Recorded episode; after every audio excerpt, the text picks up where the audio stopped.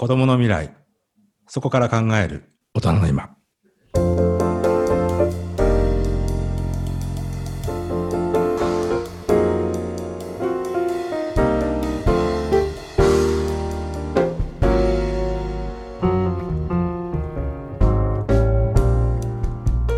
透明な未来を生きる子どもたちへ今大人が何をできるのか聖域なく子どもの未来について考えそこから考える大人の今について深く考察していく番組です。はい前回に引き続きましてもう小原さんの未来のトークそして今のトークと、うん、そして何よりも僕らそのともさんと私2人に一番刺さったのは、お嬢さん小原さん自身のお嬢さんに対する教育っていう問題で海外に移住することを選んだというところ、この辺りからですねまた引き続き小原さんに話を聞いていきたいと思います。小原さん引き続きよろしくお願いいたします。よろしくお願いいたします。よろしくお願いいたします。はい。お嬢さんの教育のことで、うんはい、あの海外に行くっていうことを、まあ、決心されたっていうふうに、あの私受け止めてましたけども、はい、具体的にその海外の教育といいますか？その辺のあたりのお話をですねお聞かせいただければと思うんですが。そうですね。だからその前回ですね、まあ、やっぱりインターネットっていうものがあらゆるものを場所と時間を関係なくつながっていくっていうことで自分の自由が増えていくよ、うん、まあ、実は東南アジアってものすごい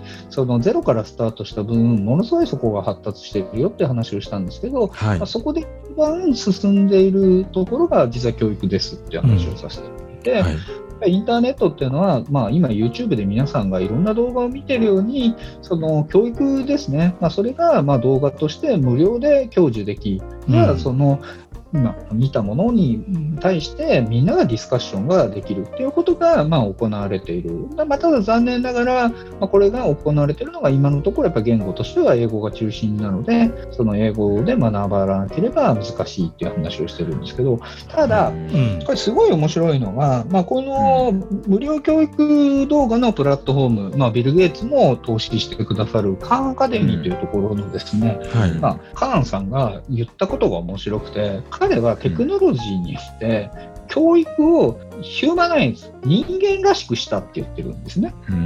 でそれなぜかというとですね、やっぱりまあ逆に言ってしまうと、今の、まあ、特にその日本の教育って人間らしくないんです。つまり、今日もですね、まあ、このラジオって、まあ、僕がちょっと8割ぐらい喋っちゃってて、うん、このいや学校って先生が、まあ90%から95%ぐらい話し続けてるわけですよね。そうですね、うん、一方的ですもんね。はい、でそれって、YouTube だったら、もう分かってる生徒は、スキップボタンでどんどんどんどん早く飛ばして 見れるし。とか1.5倍速にしたりとかですね。はい、そうそうそうそう、うん、でも一方で、分からない生徒さんですよね、一番辛いのは。うんうん、やっぱり YouTube だったら、へ今のとこ聞き逃しちゃったってなったら、もう一回戻して聞けばいいし、で分からなければ、じゃあ分からないところだけ検索でキーワードで探したら、またそこの動画があるかもしれない。はい、それなのに対して、学校の授業だと、いや、今自分がわからないって手を挙げると、うん、周りで分かってる人たちに迷惑がかかるし、まあ、何よりも恥ずかしいから、手を挙げないっていうことで、わからないことをそのままにして進んでしまうことで、気づけば追いつけない、自信がなくなる。うんっていうのはやっぱ悪循環に入っちゃうってことがあるんですよね。だから、まあ、彼がやったことっていうのは一言で言うとこそ90%のただ先生がしゃべる時間これを YouTube みたいにスキップして戻ったりする動画にして家で存分見てきてくださいと。うんじゃあ学校では何するんですか？いやそれは人間らしいことをしましょうよ。わからないところをその分かる人が教えるっていうことをやる、まあ、ないしはじゃあ分かった上でこれを何に生かすんだってことを議論する。だから先生の仕事はそのグリーンスクールとかとどうなってるかっていうとその家で YouTube あのカーンアカデミーの動画を見て、まあ、テストをやって学んできたのに対して、もう誰が楽々とそこを答えれて、で、誰がどのぐらい時間がかかったかっていうのが全部データで可視化されてるんですね。なるほど。なるほど。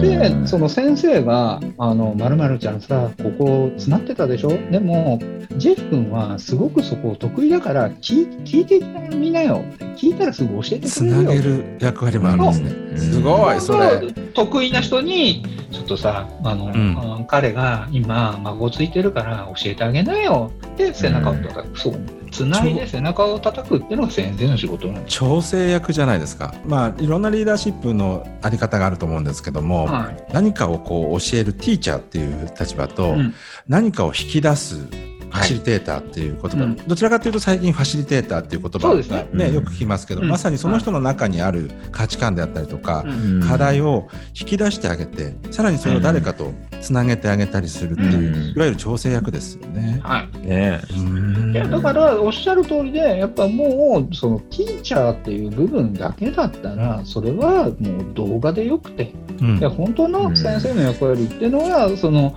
生徒のやっぱりわからないって気持ちをその躊躇なく誰かに聞けたり、まあ、ないしは自分が持ってるものを誰かにシェアすることで誰かから教えてくれてありがとうって言われる楽しさ、で何よりもそうやってお互いのその冒険が揃ってくると何かに向かって一緒に歩いていけるっていう。だからそのうちの娘が言ってたグリーンスクールでそのリーダーシップの授業でその教えられることは自分がしたい解決に対して自分より優秀な人間自分のできないことを連れてくることがリーダーシップですって言って教わるんですね。なるほど、ね。もう大人たちに教えたいね、それ。いやーなんか僕ら日本人だからわからないけど自分ができないのにできますって言って自分のキャパをこうあの超えられないものだから結局プロジェクトが頓挫したりとかなんか曖昧になったまま消えてしまったりとか逆にストレスを感じたりとかいろんな弊害があるじゃないですか。いやでも今日のこのラジオも、うん。まあ、やっぱり子どもの未来をどうかしたいっていう、まあ、工房さんと友さんのやっぱ熱い思いがあって、うん。でもそこの具体的にテクノロジーがどうするんだろうっていうね、うん。そのお二人はねそのマインドフルネスだったりとか、うん。そういったことはお得意だけど、テクノロジーは足りてない。あだったら小原さんをつなげばいい、うん。まあ、まさに今日もこういう場で出来上がってるわけですよね。そうですね、うん。あの先ほどの小原さん自身の働き方もリモートといいますかね、リゾートっていう働き方で、AI がやってくれる仕事じゃなくて人間ヒューマンだからこそできる仕事にはい。僕らは専念している、そのためにクリエイティビティを高めるっていう話をされましたけれども、うん。教育にもやっぱりデジタルが入ってくることによってはい、その人のまあ進捗状況が可視化されたりとか、うん誰と誰かをつなげる、デジタルの先にあるものがもしかすると一般の人たちってよりデジタルといいますかあの冷たくてあの無味乾燥のものがその先にあるんじゃないかっていうような、こう恐れを感じている人たちって結構多いと思うんですよね。うん。一方で小原さんがおっしゃっていただくのって全くそれとは逆でハートウォームなハートが温まるようなうんうん。未来がちゃんとあるんだぞっていうそういうそのビジョンがですねデジタルを促進する一つの今日本には大きなブレーキがかかってると、はい。うん。あればそこをなんとかこう溶かしてあげたいっていうか。うんそうですね。工房さんの今、そのハートウォームっていうところで、今、子供の方に焦点当ててたんですけど、はい。そのその子供に対してのその親が僕はよくその魔法をかけるのか呪文をかけるのかっていうふうにちょっと言葉で例えるんですけど、今回あの小原さんのその仮想空間シフトっていうそ書籍を読ませていただいてその親と子供の関わりの中で多分関心事高いのはそのゲームあるいはスマホ、まあ、いわゆるそのテクノロジーですよね。一つの。これに対する向き合わせ方ってそのお親がすごくこう戸惑ったりとか苦しんだりとかあると思うんですけどその辺をどう見てますか、小原さんは。はい、だだからあの大事なことってこういうネットの中で誰かとつながって何かの目的に対して、全く知らない人でもネットの中でそのコラボレーションしていくっていうことって実は子供ってもうナチュラルにやってるんですね。いや例えばね。このうん。分かりやすいのがですね、まあ、例えば僕らの世代っていうのは親以外の他人に初めて出会うのって公園の砂場がまあデビューの場所で公園デビュー確かに、うん確かに。もう今の若い子たちって、まあ、マインクラフトっていう、うん。まあ、フィールドの中でこう、うん。まあ、山を削ったりもう建物を作ったりっていうゲームの中で他人と出会うんですよね。でそういう人たちがもうちょっと大きくなるとスプラトゥーンっていう任天堂のゲームで、うん。まあ、4対4の対戦を5分間突然組み合わせられた3人の仲間と一緒に、あのライバル4人と戦うみたいなことをやってでそれがもうちょっと年を取ると、まあ、あのフォートナイトっていう、まあ、ゲームとかだと100人のバトルロワイヤルですよ。うんでそうすると、まあ、面白い研究があって、まあ、そういう今ですねもう本当に生まれた時からスマホがある世代のことを Z 世代って言うんですけど、うん、まあ、こういう人たちにはもうあのオーガニックリーダーシップがある。要はもう天然でリーダーシップが育ってるっていう言い方をされてて。でそれはなぜかっていうとさっき言ったように、うん、もうスプラトゥーンだと4対4の対戦の中で残り3人の実力とライバルの実力を見てあ私は今回一番上手い人だから自分が突っ込まないと勝てない。っていうことを認識したり、うん、なるほど、ね、は今回はあの人が強いからじゃあ私は地道にフォローに回って周りの誰も行かないところの壁の色を塗っておけば勝ちにつながるんだな、みたいなことを5分間単位でこの4対4がシャッフルされ続けながら すごい世界だ、ね、半端なく読む力つきますよね。そうなんです、うん、でそれに対して僕らの世代ってやっぱり砂場にデビューしたら僕の場合体がちっちゃかったので、もういじめられるっていうことがもうデフォルトで決まってしまって、その役割だけをあのもう何回も何回も。年4年。っていて、やっぱり僕がそれを解放されたのは中学生の時にパソコン通信っていうその自分の改革とかが関係ない世界につながった時に初めて相手が大学教授の方だろうが、海外のプロフェッショナルの方だろうが、いい好奇心を持ってればお前面白いこと言うねちょっとそれ答えてあげるよって言ってくれる社会につながった時に初めて僕は自分の体の小ささとか体の弱さとか関係なくそのいろんな人とコラボレートできた。これが今はもう生まれた時からできる環境にある。だから実はアップデートしなきゃいけないのは子供さんではなく大人なんです。よ、ね、いや本当そうそうですよね。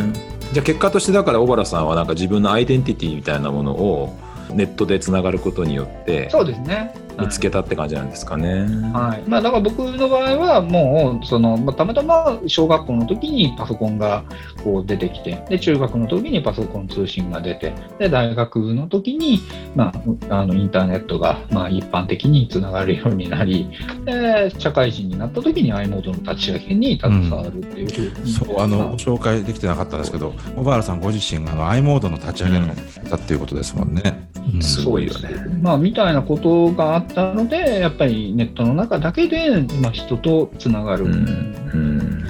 まあ、それこが楽しい。まあ、やっぱり、あの、行動経済学の言葉に、 availability bias っていう言葉があるんですけど、 availability bias、ね、はい。要はアベ、 available。要は、あの、目の前にあるもんで、うん、どうしても、その、いいって人間って思ってしまうんですよね。